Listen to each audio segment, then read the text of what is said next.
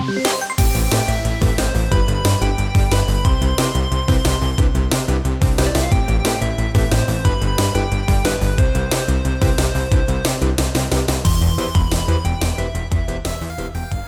my name is Declan Deneen. Welcome to Checkpoints. This is a show about video games, the people who play them, and the people who make them. Each episode, a guest on the show talks about the games that have shaped their life in one way or another, games that have inspired them, games that have forged connections, and games that have soothed wounds. Happy New Year, everybody. This all seems to be going so fast. It was Christmas just a few days ago. I hope everybody uh, is is excited about the, the new year ahead. I think it's going to be uh, it's going to be very interesting. Um, it's it's a weird one. Like 2016 is you know oh god it's the worst year ever and stuff. And like politically, socially, it was it was pretty traumatic. Um, personally, I had you know a relatively decent year. I've, I've absolutely loved doing this show, and uh, I'm very excited about, about the year ahead. I've got some uh, some amazing guests and episode ideas lined up, uh, including today's. Um, First guest of the new year is Aleks Krotoski. Um, now, most people will remember Aleks uh, if, if, you're if you're of, of, a similar age to me, which I imagine most of my listeners are. Um, Aleks is one of the presenters of Bits on Channel Four back in the, the late '90s and early aughts. She's also a producer on that show. Um, and now she she is uh, she's a PhD in psychology. She presents Digital Human on uh, Radio Four, and is just an amazing essayist and, and academic, and really super fascinating person, especially because, and this sounds like a bit of a, a misnomer, but especially because she stopped playing games uh, around about seven years ago. And we get into the, the whys and wherefores of that too. Uh, it's a really thoroughly amazing chat. And also, this was all recorded while Aleks was kind of strolling around Los Angeles. So it has a kind of, I don't know, I quite enjoyed it. It was like a little walk in the park and it has some odd interruptions, which I thought were, were going to be annoying, but I think make it a little bit charming. Uh, so I really, I really do hope you you enjoy it. Oh, I should also mention uh, at the, the beginning of the episode, I talk about um, a recent episode of Digital Human that Aleks had made. Uh, but this was recorded ages ago. This was on the 7th of November, I think we recorded this. Um, so that might not be the most recent episode. So I've put a link to it in the show notes. And also, we talk about this article, this amazing article that Brie Code wrote. Um, and I've put a link to that as well we only talk about it for about 10 minutes, but for, for context, you might want to give those a listen and a read. And, and also just because they're, they're excellent. If you'd like to get in touch with the show, you can email. It's checkpointspodcast at gmail.com. Uh, also on Twitter at Checkpoint Show and on Facebook at Checkpoints Podcast. It's very important to have consistent branding. And and please do like the page on Facebook and, and follow the show on Twitter. Uh, I can't I can't promise any scintillating content. It is essentially uh, listings of the episodes and me retweeting praise. Uh, but it makes me feel very good. It makes the show look better, and and you know if you're honest with yourself, it, it makes you feel good too.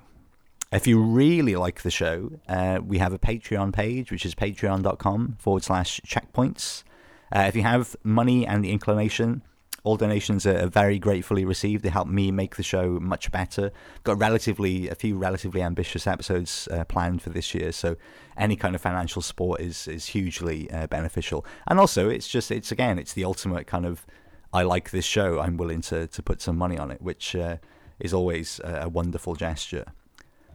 I should say actually that people have been very kind. Uh, I noticed all through December um, Checkpoints was the most recommended games and hobbies podcast on uh, on Overcast, which I admit is a, a fairly niche audience, but I, I'm I'm grasping that with with both hands. I hope you enjoy this episode. Thanks so much for listening. As always, I'll be back next week with a new episode and a new guest. Until then, let's get on with the show.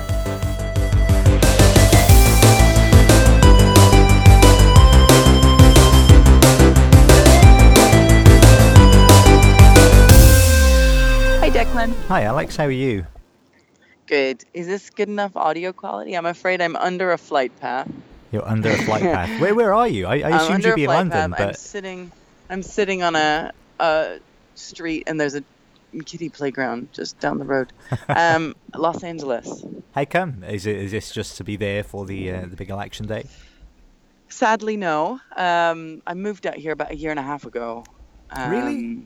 Just yeah, just for a little while. It, it was supposed to be just a year. Uh, it's dragging on, but the benefit is that I can sit in the sunshine and um, get a sunburn on the 6th of November, 7th of November. I'm profoundly jealous because it is absolutely Yeah. freezing here in Glasgow. Yeah, Um, I know. unbearably so. I'm sorry.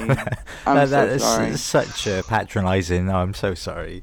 As you bask no, in the am. sunshine I of genuinely Los Angeles. am. I, I I desperately miss it. I lived in LA when I was a kid, and you know, got used to no seasons, and then I moved to DC and was sicker than I've ever been in my life. Because suddenly there was there was a season, and then I continued to move north and north and north, um, and now for my sins I've ended up back here. But it's a long story, and it's fine, and it's good I'm here. How exciting! I'm, I'm, I'm. Yeah. I have so many things I'd like to ask you, Aleks. But since we we have uh, we have a limited window, let us. Uh, yes. Let, let's let, let's press on. So I'll do I'll do a, a formal introduction for the Okay. the sake of occasion. So Aleks, welcome to the show. Thank you so much for coming on. If you don't Thank you. mind, would you introduce yourself? Sure. My name is Aleks Krotoski, and I am a, uh, I suppose I'm an academic and journalist, is what my bio says. And I have been studying the psychology of our digital experiences for, oh God, a really long time now. Yeah. Uh, I started, I started in 1999, and it's not 1999 anymore, is it? It's a, a whole brave new world. Actually, I just listened to the, Yeah. the latest episode of um, of Digital Human, and it was amazing. Yeah. It was such a good episode. Oh, good. I'm glad. Um, I'm it- really glad to hear that. No, it was it was it was fascinating. It was, it was really interesting because there was I don't know if you would have seen this earlier, but um, uh, do you know are you do you know Brie Code, the writer? Yeah. Yeah, she's wonderful, and she wrote a really brilliant piece earlier on today um, about about video games and about how kind of how how video games are kind of boring, um, because you know it's clearly something she has a passion for, and she's kind of dedicated many many years of her life to it, and it's kind of it was she'd had this realization that for years she's been trying to sort of get her friends who have no interest in games interested in games in various different ways, and then she just realized that maybe like like maybe they just the games aren't interesting enough or maybe they're not giving people the things that that they want essentially that video games is kind of a Yeah. closed it's a closed loop essentially so the people It who make them and play is. them are doing it for the same people and then that alongside the, say the, so. The the digital human episode about you know using virtual reality especially to kind of shift perspectives and to give people experiences i thought it was a really neat kind of confluence of ideas because there's so many uh, we're probably on the the precipice of of something i think um what that is who knows but it, it certainly feels like the, the sands are shifting a little bit Well, I'm. all down a car. there it goes.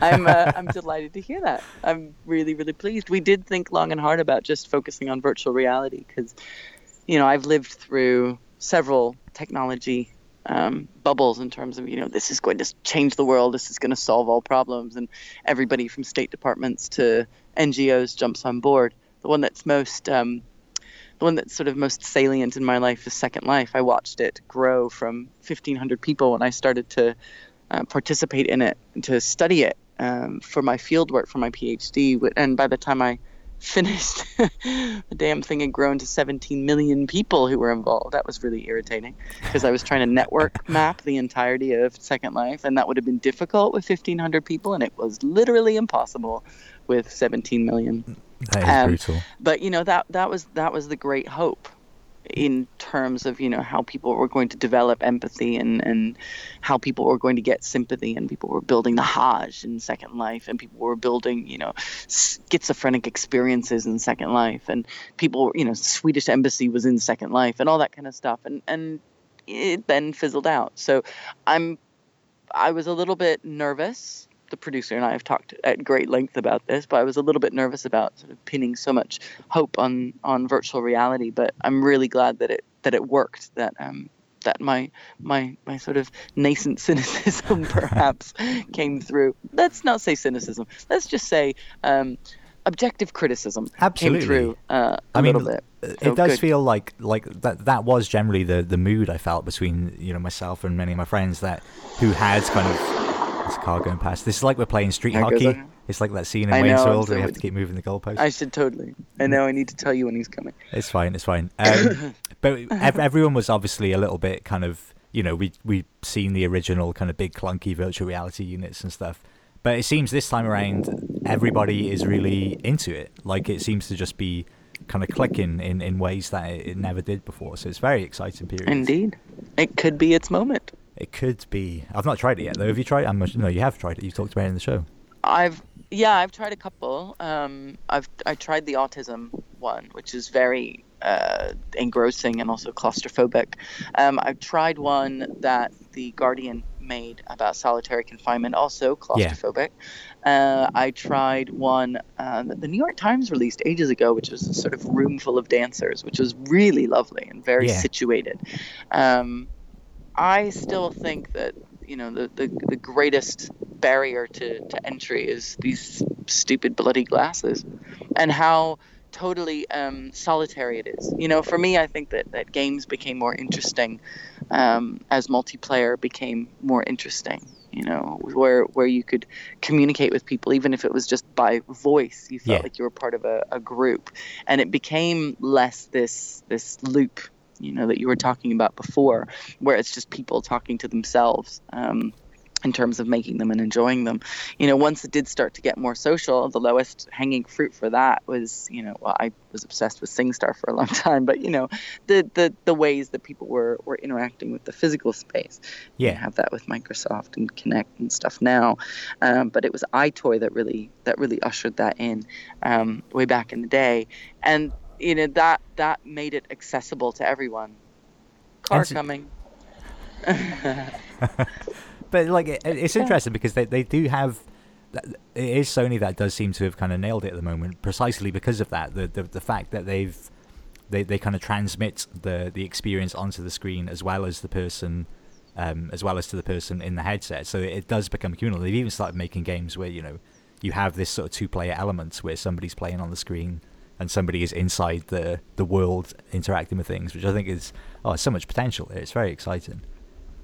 Yeah, and I think more than anything else, the real the, the problem with the gaming community still is that it is a zero sum game. Unless you are completely into it and you totally buy in, then you're rejected. You're not even catered for necessarily. And I think that that's that itself within the industry and within the player community is is the sort of the the death knell um, for it. Because if you know, if if Brie is saying, you know, my friends just aren't into games, well, maybe they are, but in the same way that I can't watch deep art house cinema like I used to when I lived in Glasgow and worked in the GFT because I literally do not have the time, nor do I have the access anymore to that kind Yeah. of thing. I I have to skip along the surface and I have to consume film when I can and I enjoy it when I do, but I don't have the opportunity to to go deep anymore and to really explore the you know the the awkward Canadian indie scene like I used to be obsessed with. But that doesn't necessarily mean that I'm I don't enjoy it.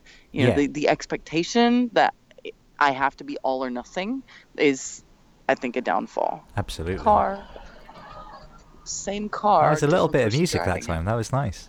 I know. there we Um, go. Well, let's let, let let's let's meander um, into the past. So, uh, if you can remember, Aleks, what was your your very first experience of a video game?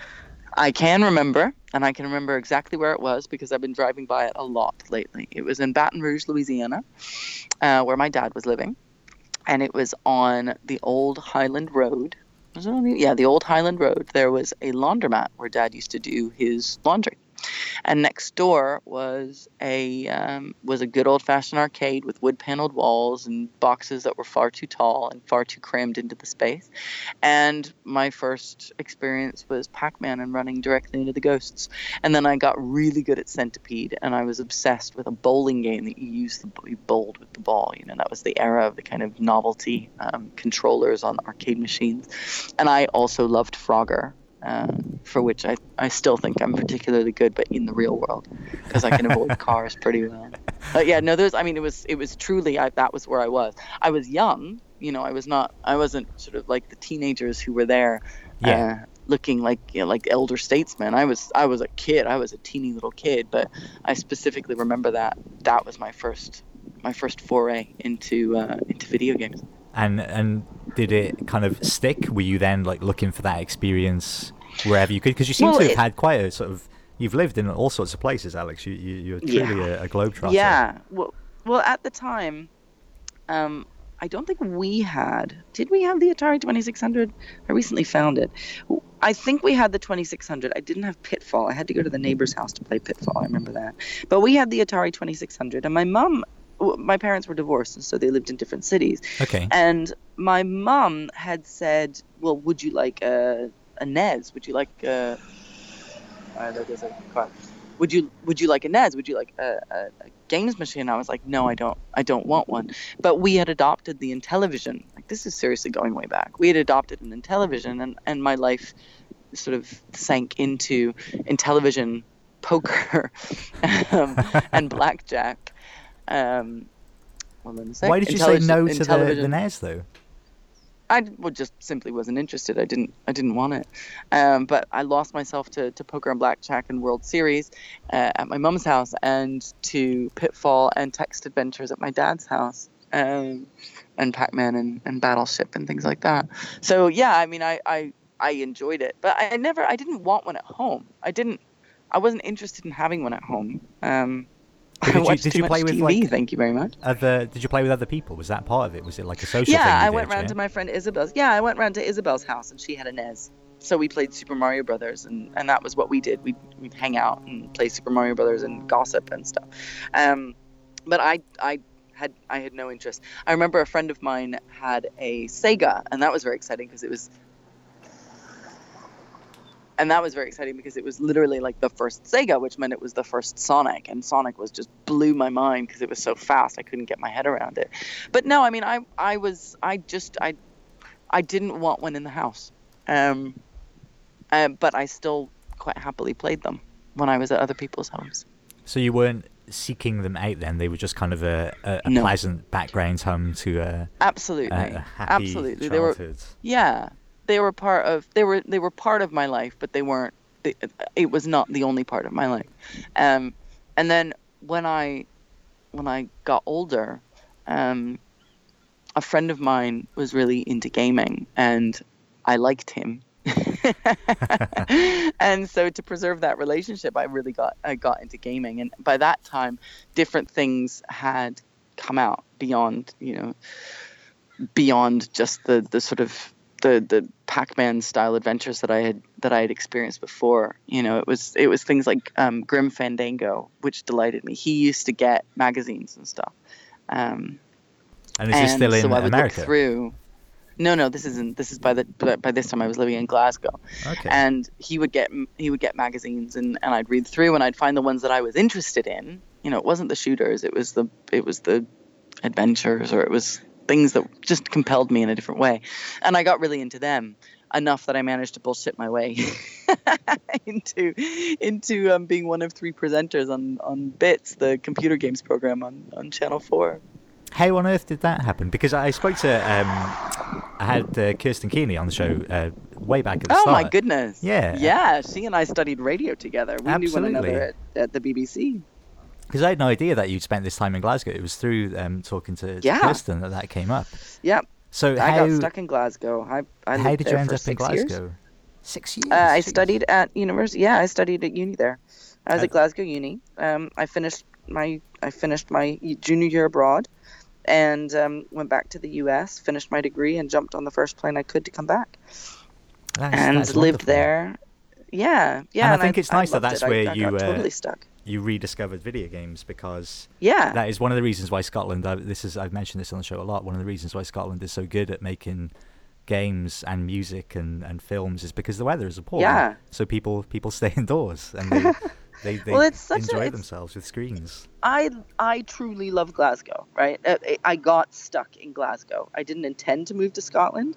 Um, my you know I, I really didn't intend to move to Scotland, but I did, and I and I absolutely loved it, and I had such a great six years living there, um, as it was full of really interesting underground, difficult art, and and awkward music, and and people who were who were and people who were super passionate about their creativity in a way that that I've I've only found a few other places, um, and I just I just loved it. I loved that vibe. I loved the excitement. I, I loved I loved everything about discovering, um, just discovering this this seam of creativity that was so that was so simple yet so difficult. Uh, and yeah, I, I, think that it's not just the fact that it rains all the time, because it bloody well does, but it's also that that people are open to it and people Absolutely. want to push and people people are angry enough that they won't just sit there and and and consume. They'll be like, no,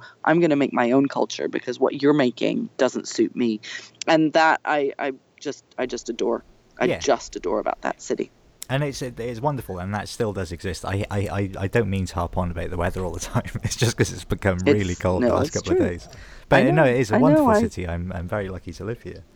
Um, so so yeah, how how did the the transition to bits happen then? So how did the, was it just like a casting call, or was it somebody you knew? No. Um. So there was I was at I was working at BBC Scotland, um, making documentary series about Douglas firs. I was um, making my way through the features department and loving it, absolutely loving it. But I couldn't get work within BBC Scotland. I was still sort of volunteering, as it were, volunteering my time. And through a friend who had also done the, the course that I had done that got me into BBC Scotland, she had started working at Ideal World Productions. And Ideal World had put out a call for uh, people who are really interested in cult movies.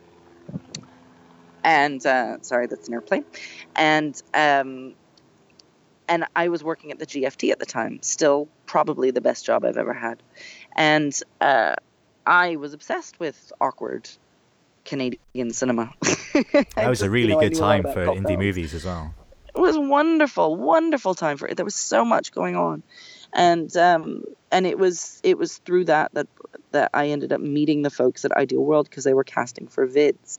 Now they liked my they liked what I had done, they liked what I had said, but they ended up casting two men, and so they end, they called me um, they called me not that long after after the success of vids and um, said well listen i don't suppose you played video games. And i was like at this point i was you know i was in a relationship with somebody who loved video games and i was you know trying to compel my way in, into, into staying in that relationship. And i was like sure yeah i do. And i was able through you know through my experience with um with my ex who at the time wasn't my ex but you know i was able to to convince them that i knew what what i was talking about and it turns out that i actually did know what i was talking about um but i always had a, a little bit of a, a different view on it a view on games. I was never satisfied by just looking at them and reviewing them straight. Uh, yeah. My my interests have always erred towards the psychological and the sociological, and so I, I tended to look at them that way. Uh, and that's, I think, ultimately what what appealed to Ideal World about about me and what I could offer to that program. And so, did did you have well, that level of control though? silly time that was. I swear, what a ridiculous time that was. Thinking back on it now, holy crap, that was almost, you know, that was that was 20 years ago.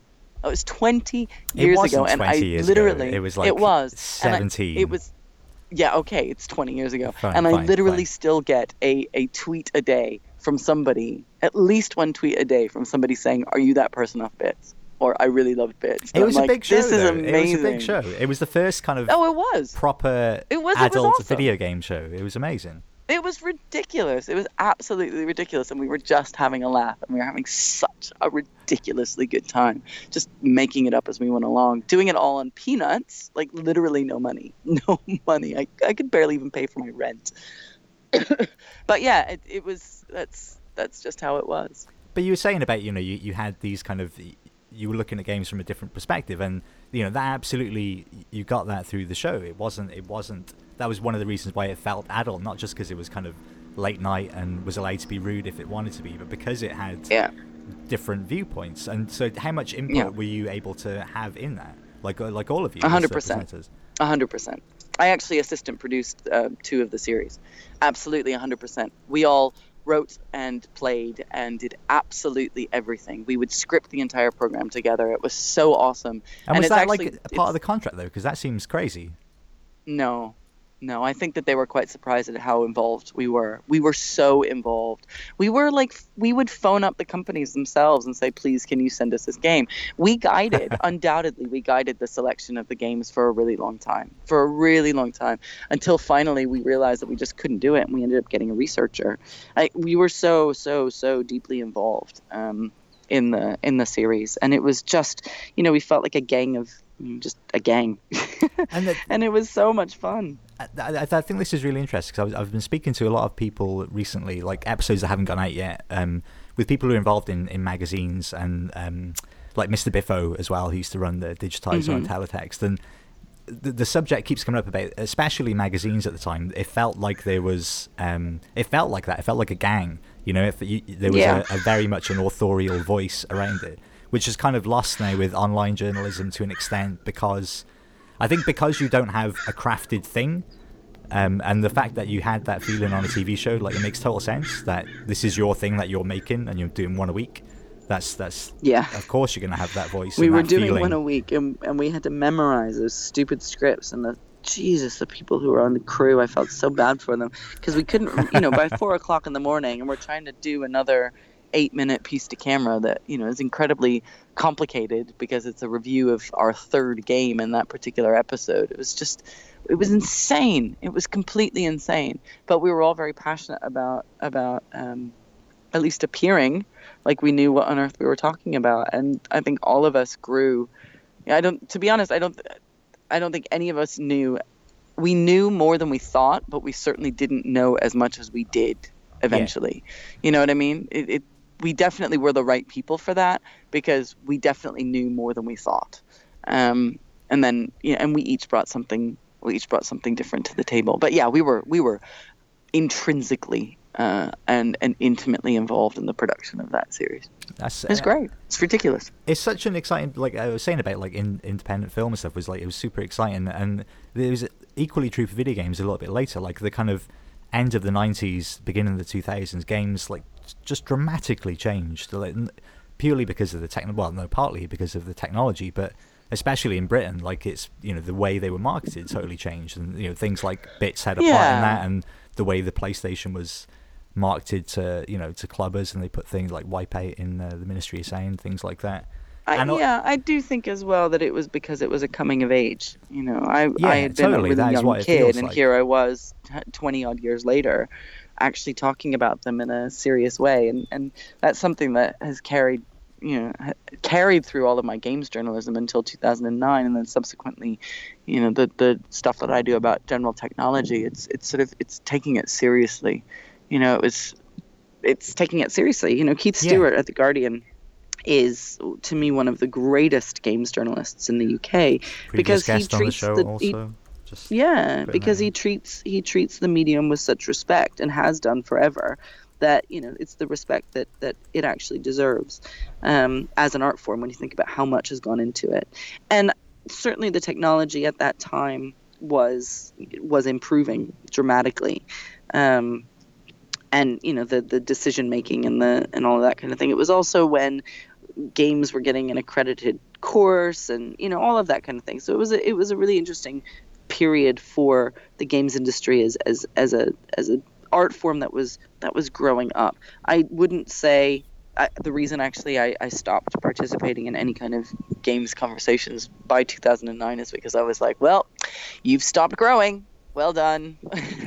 we've we've peaked. I'm not going to participate in this conversation anymore because I just found it. I, I I found I was still having the same conversations yeah you know, a decade and a half later, um, whether it was about gender, which is, you know, I'm, I'm thankful I'm not in the midst of, of what was going on, but oh God, I'm so sorry for those poor women who have been just, just vilified and, and, and threatened and destroyed, and it's just terrible, um, really awful.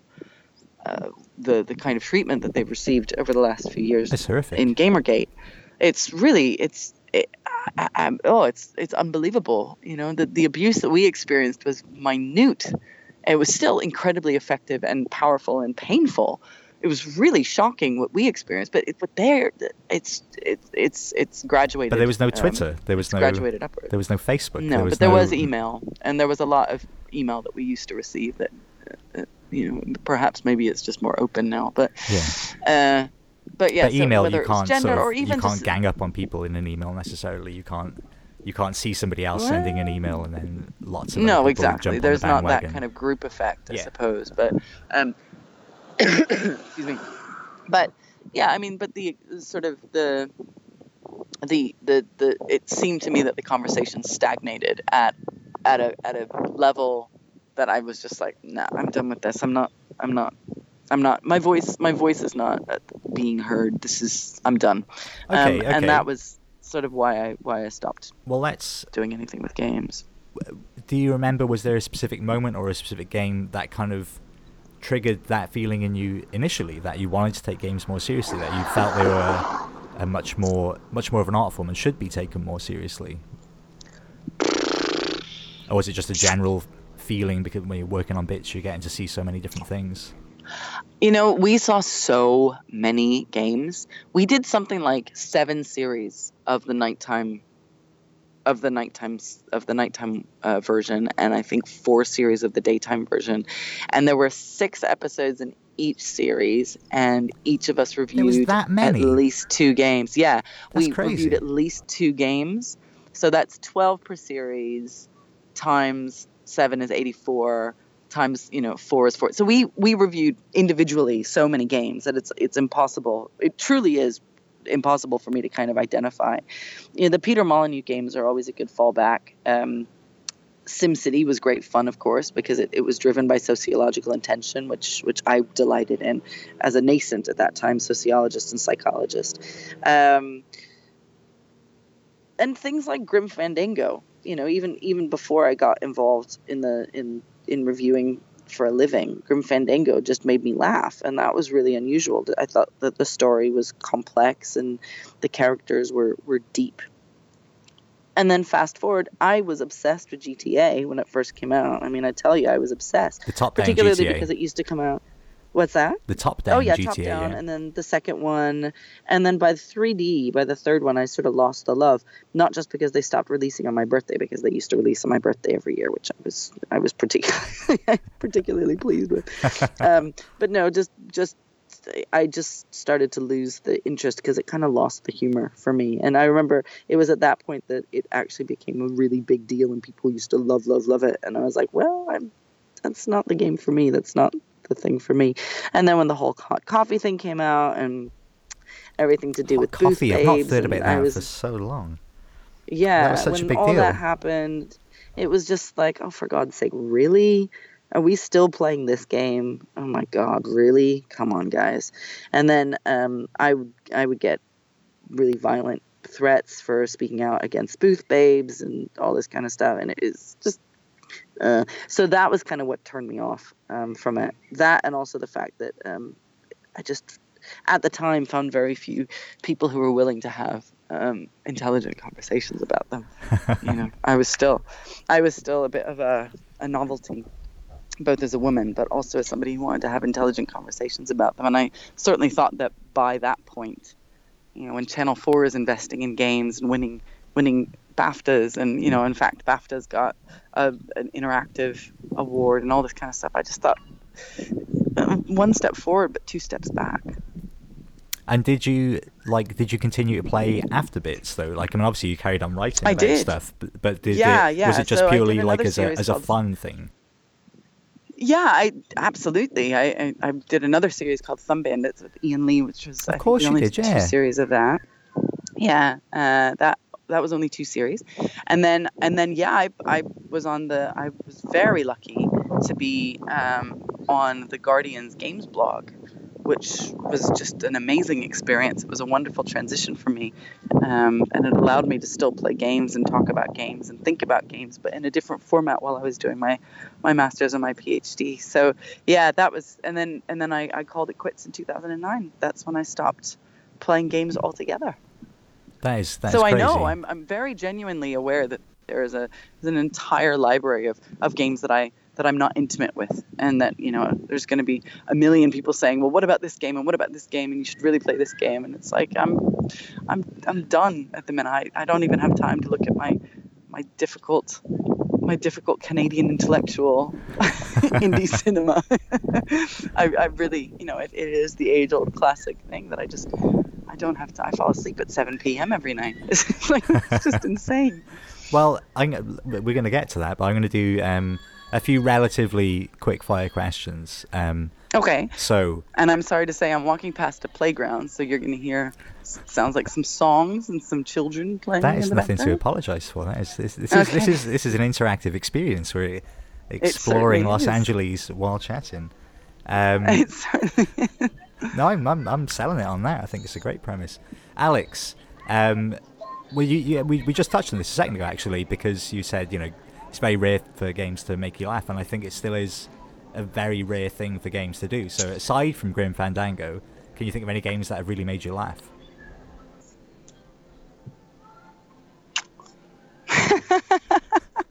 My silence is giving it away, isn't it? Yeah, it's no, forcing me to really think. It's a weird one.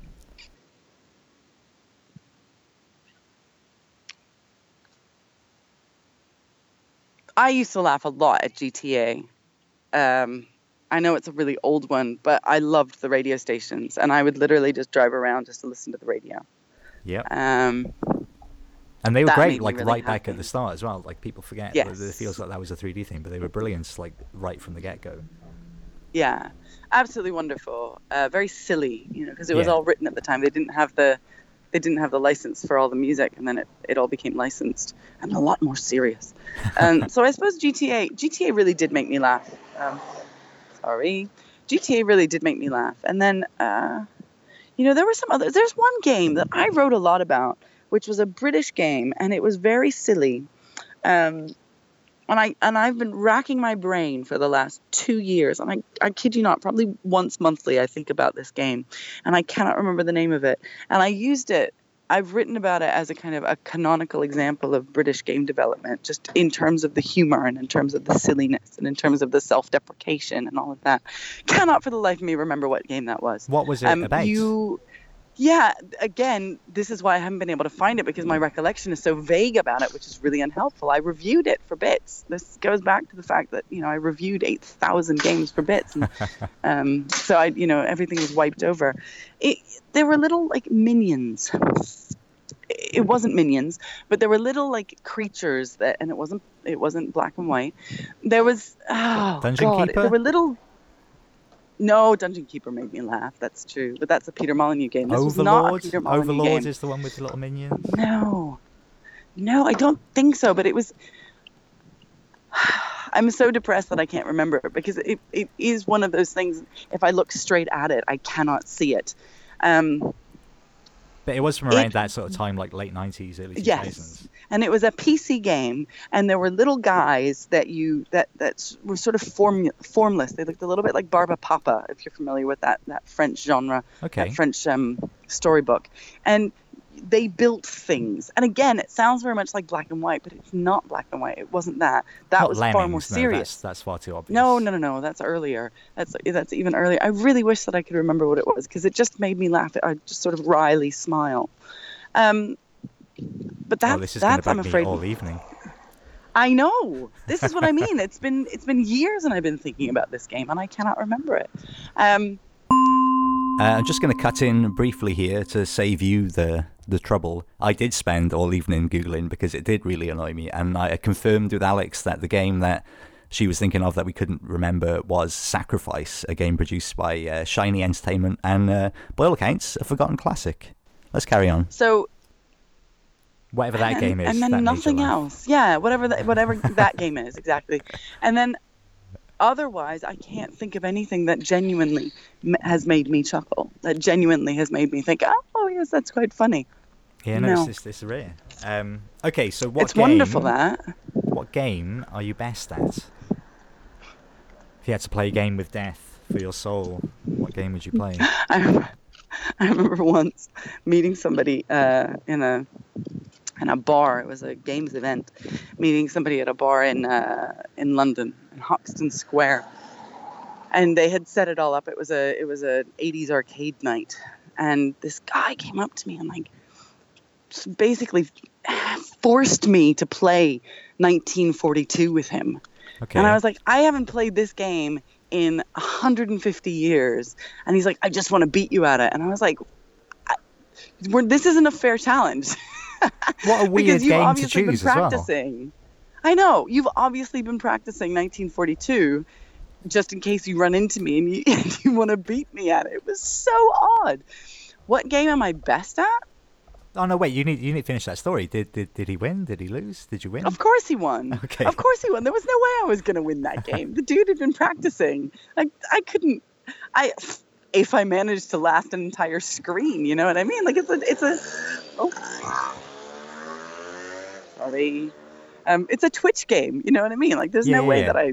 That, there's no way I could have done that. Um. I'm pretty good at SingStar. Uh, that was sort of one of my denouement games.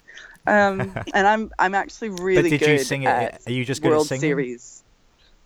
No, So you No, just because you it's not about game the singing. system. that's the inter- yeah. It's not about singing. That's the interesting thing about SingStar is it's not about singing. It's about hitting the notes in a particular way, because it's a game. It doesn't have you know your voice is very good quotient. It has how how accurately have you how accurately have you moved the controller, which is your voice, into the position that we expect? Right? That's what it Yes. is. It has nothing to do with singing. It's a mechanical device. It's a mechanical you know, thing. Um, and that's how it that's how it grades your your performance. They didn't I'm use pretty that good in at the, the mechanical. campaign, though. Exactly. That that didn't that didn't sort of make it, did it? Um, but you know that possibly that was that was informative as to, into the the other the other intellectual pursuits that, that I that I continued to to chase after I stopped playing video games. Um, which one am I particularly good at? Let's let's stick with SingStar and use that as a platform to to leap into into more into into deeper uh, into deeper conversations. Um, if if you're prone to such things, Aleks, what what was your worst rage quit?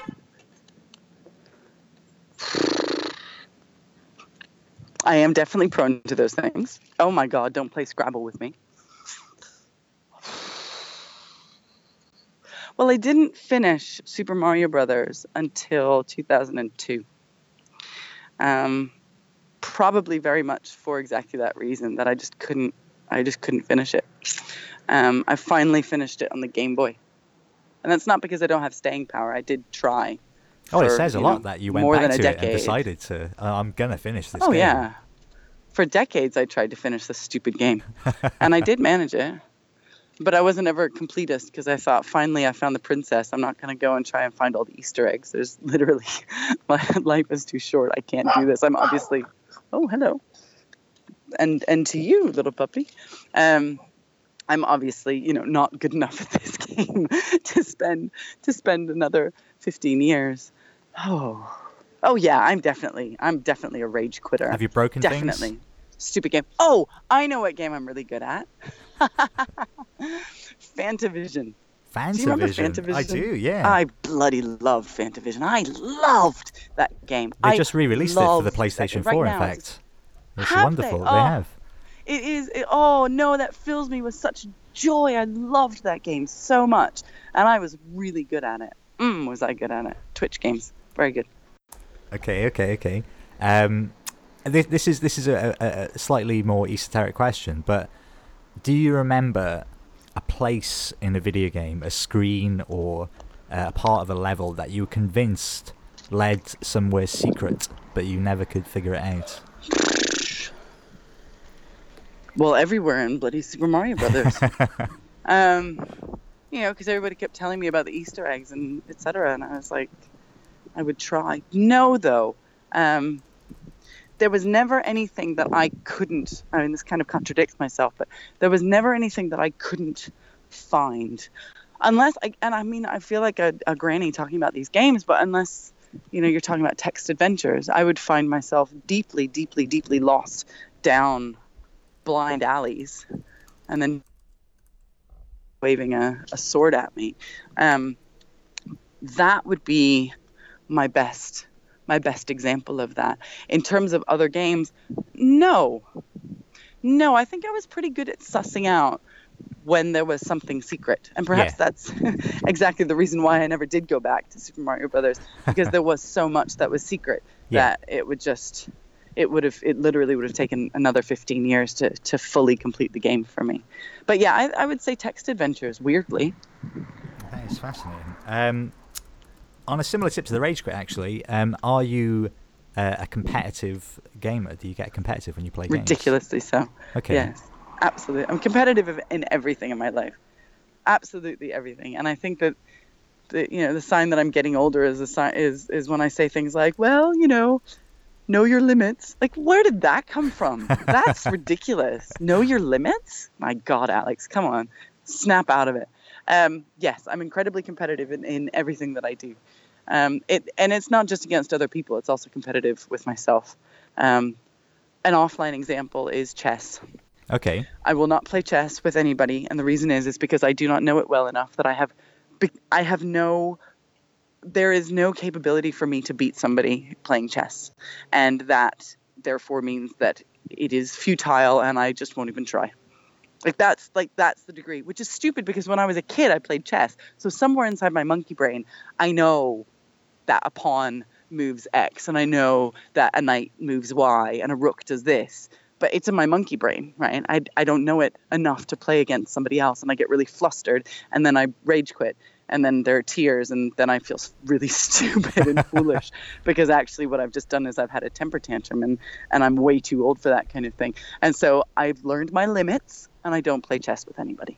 Is there is there a specific example of you like um, getting competitive with the game and kind of taking it way too far? Like you know, I'm thinking Rocky uh, montage levels of going away and training and then coming back for the rematch. You didn't go back Good and question. study 1942 and then come back. No, to that I did not, and then go and find that guy. no, but that like no, that I did not do. I didn't do. I always, you know, people took me on face value. They really did. I so I'm yes, no, they took me on face value. The only thing that I ever went back to in my life and got better and better and better and better and better because by golly, I was going to do it was volleyball. That was the only thing. I I never did it for for a computer game and I never did it for a board game. I never practiced. I did tennis as well. Okay. I felt willing to kind of to go back and sort of become physically better at these things, but no, not for not for a computer game. Weirdly, Why volleyball? despite the fact that I am why volleyball Yeah. because I started playing it when I was 12, and then I moved to Brighton and picked up beach volleyball and played at a national level. I was obsessed, completely obsessed. That's very impressive. Yeah, I I, played it as that. a kid. Yeah, I played. I played um, indoor volleyball. I learned indoor volleyball rules outside in California, and then I played beach volleyball in the UK. Some may say that was the years, wrong way seven around, years. but you know that's fine. I know exactly. We would have to chip the ice on the sand when we would play New Year's. What? What? What? That's so absurd. stupid. Yeah, and beach. now a bit like chess. Yeah, I know. Now a bit like chess, I'm a bit too nervous to play here because everybody's going to be so much better than me, and I can't compete. So I'm not going to. Know your limits. Now, this is the thing that's just occurred to me as we've been chatting about this. Um, when you sort of originally started doing doing bits and, and becoming more kind of more of a, a personality, let's say, in, in the, the video game sphere, did you feel um, did you feel like you had to be good at games? Because especially Yes. like late nineties, Absolutely. there was much less experiential gaming, and it was much more about Yeah. com- competitiveness in Twitch games. I had to be good at games, particularly because I was a girl.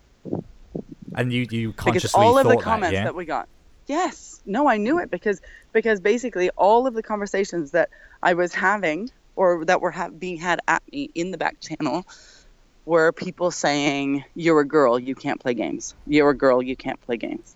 You're a girl you can't play games. They're girls they can't play games. And i was like screw you. Screw you. I'm going to become the best. And i'm going to know how to talk about this in a way that's going to leave you in the dust because because you can't tell me I can't do something because I'm a girl, especially not games. Don't be stupid. Th- th- th- this is interesting because like I've I've spoken to a lot of women on the show and like what, did you feel like growing up as a kid that it was like boys uh, games were a thing for boys and not for girls No. because nobody I've No. spoken to has had that feeling but weirdly I No, I had I had these games. I played them with my dad. No, exactly But, see, I was also I was all, I've never been a whatever the definition of a girl is. I've never been that. You know. yeah I've uh, whatever that is. I, I'm sure I went through a princess phase, but it was probably short lived. I think I owned a Barbie, but you know, whatever. But I'm sure I did girl things, but it never, you know, it, it never, it wasn't a thing. It was, it was just a thing I did. It wasn't a girl thing or a boy thing. It was just a, just a thing, wasn't Yeah. it? But So, no, no, it's weird it though, because wasn't- I, I did feel that, and like I feel bad. Not not like you felt like it was a, yeah, not, not that like it was, it was a boy thing that girls weren't allowed. no no no no, no not not in allowed. that sense, but mu- I, I felt that it was something that boys did that girls weren't interested in, and I think that was largely because of the. The, the, the media that I would have- have consumed, like magazines especially. Like I'm talking like when I'm, you know, like young teens basically, and I would have bought all It was definitely more everything would have pronounced. been It was here's for the boys and all the It- ads it was definitely more pronounced in the UK, and I can tell you that sort of factually because I experienced both. You know, I grew I grew up in the states. Games were games were for the family. They were not for boys or for girls.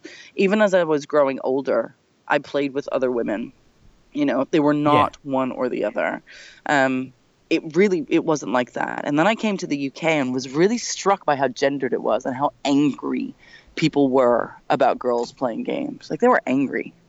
They were really pissed off See, I don't get that, that girls are playing like, games. as much as and I'd it was had that it was a and I looked Sorry, but I looked on. I looked at the no, it's okay. I looked at the media that was that was, you know, available at the time because it was the early internet and so you could you could look up things.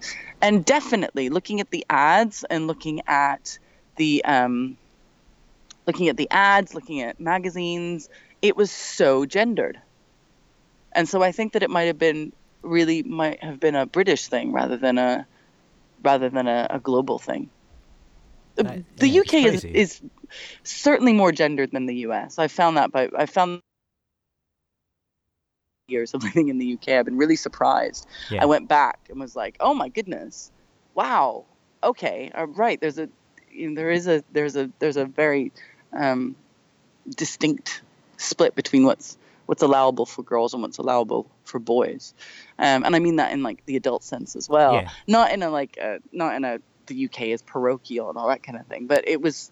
The U.S. is extremely on the opposite side. They're like anybody can do anything anytime they want, especially if they have enough money to do it. So you know, the, it's, I'm not saying one is better than the other. I'm just saying that it, it it's an observation that I've had since I've been back. Yeah, I mean, and it, it, the anger that I don't understand, like it was always, um, to me, it was always like I would have been delighted if I thought girls were into video games, especially as like this kind of awkward teenager. But to me, it was Mm. it was something that I I had to hide from girls. Like I didn't want to be too geeky, otherwise girls wouldn't like me because girls don't like games. It was it was very much that kind of feeling. Well, maybe you were looking at the wrong girls. I absolutely hundred percent was. Um, absolutely hundred percent was. I learned that to my peril many years best of us. later. Um, Yeah, exactly. so uh, That's quite funny. So how did you? Um, so you stopped playing games in 2009, and you made a very purposeful decision to do that Mm-hmm. I did. because Yep. there was no more. Um, the- conversation I just found that the they were making new conversations- things. Yeah, I what, but also I found that that um, in the in the games industry, people were. It was like an in-out group. Maybe this goes back to what we were talking about before about how it's all or nothing. yeah, games were not interested in finding out anything else about how they could learn and what they could do to become better or compelling to different audiences. Whereas I found other technology industries were like, what's going on in games? What's going on in music? What's going on over here? What's going on over here? Trying to figure out all of these different things, trying to understand so that they themselves could could become a better, more inclusive, more um, more interesting medium.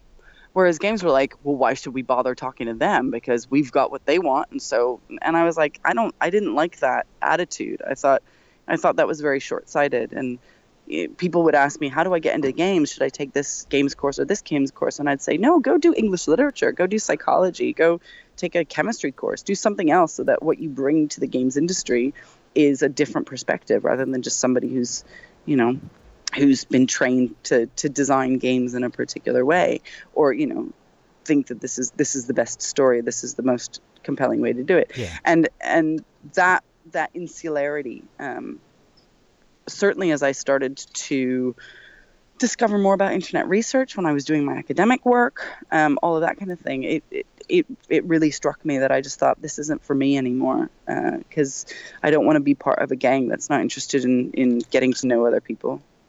I mean, and I'm, it was such a shame. I was so sad. I was genuinely really sad about yeah. this. But like, I mean, I'm sure, I'm sure, I'm, I'm, I'm certain, in fact, that people will have said to you in uh, almost, you know, monthly or, or yearly or whatever since then that games have been so good. Like the last seven years of yeah. games, like there's oh, been absolutely. such a resurgence. There's been exactly what you're saying. You know, people coming from other disciplines, largely, I think, I know, because I'm so excited by it. Because the tools have become so democratized. Because there is absolutely so much around, and I speak to people, you know, every week, and I'm, I'm trying my best to speak to as diverse a group of people as I can from all over the world, yeah. and and you're starting to see like like scenes, like video game scenes popping up in cities in the same way you would have done, you know, like music scenes in the 80s and the 90s. You know, there there is there are styles. Totally. There is a New York Absolutely. style and an LA style, and it's really exciting. So, like, you know, it's wonderful, and that's when the kind do of thing jump that back I think, in, Aleks? Essentially, uh, because because, and I'll tell you why. For the same reason that I'm not going to play chess.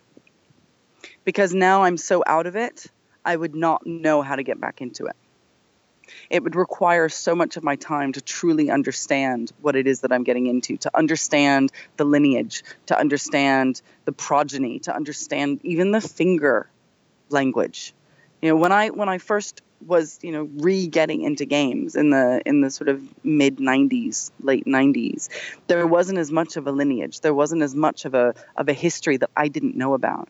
Now as you say, I'd have to figure out if I was in the New York scene or in the LA scene or the Detroit scene or the London scene or the Edinburgh scene or the Cambridge scene. You know, I would need to kind of, it would take such a long time that I would feel like a fish out of water and I wouldn't understand what actually is going on. I, I wouldn't be able to appreciate and I would dismiss and I would make mistakes and I would be embarrassed.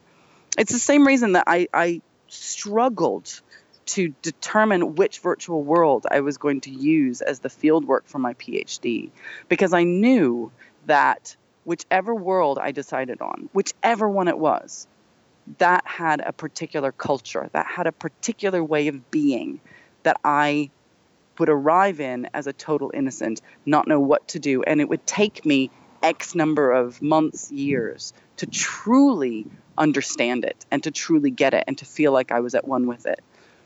I I move around the world constantly. It's just I, I have itchy feet. I can't stop doing it.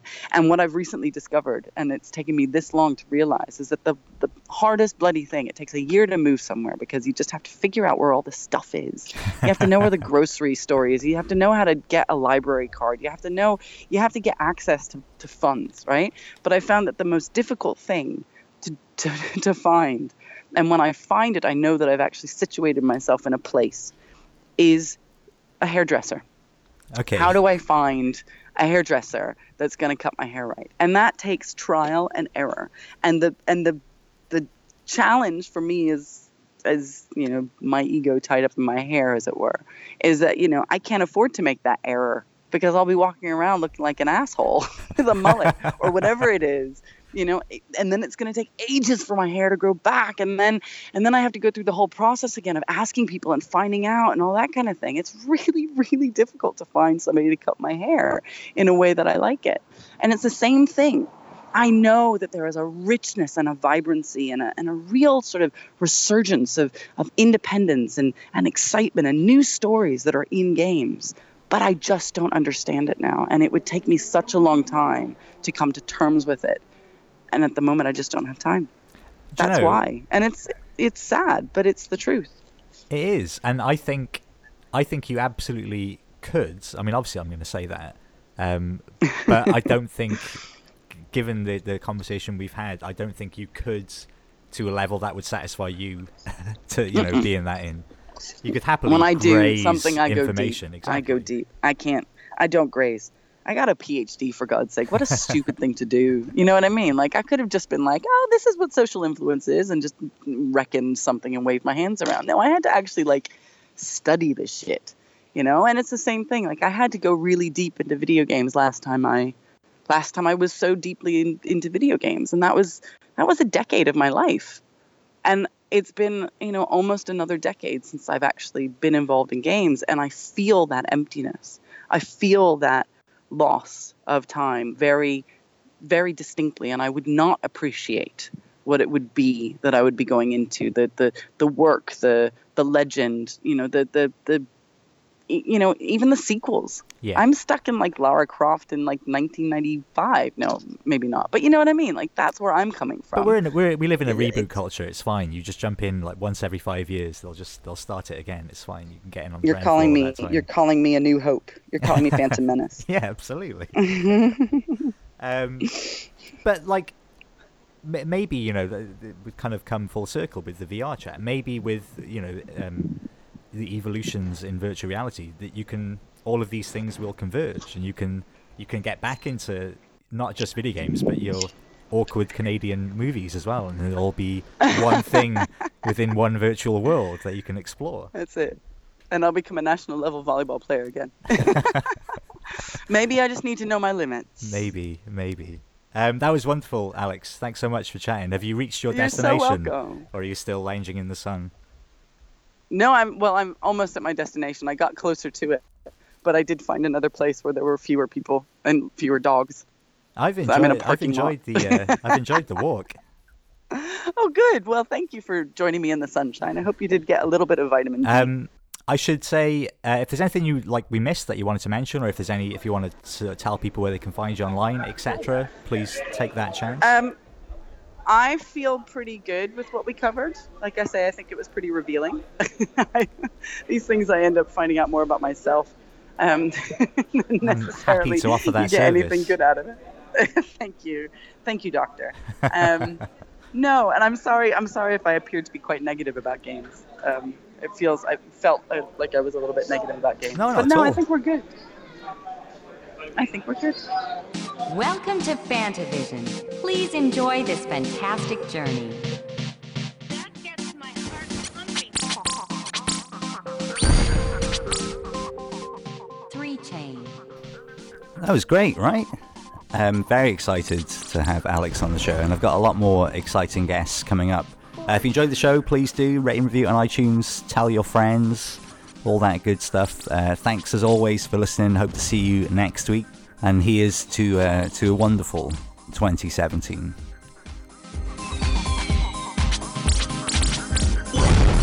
Two daisy. Seven chain.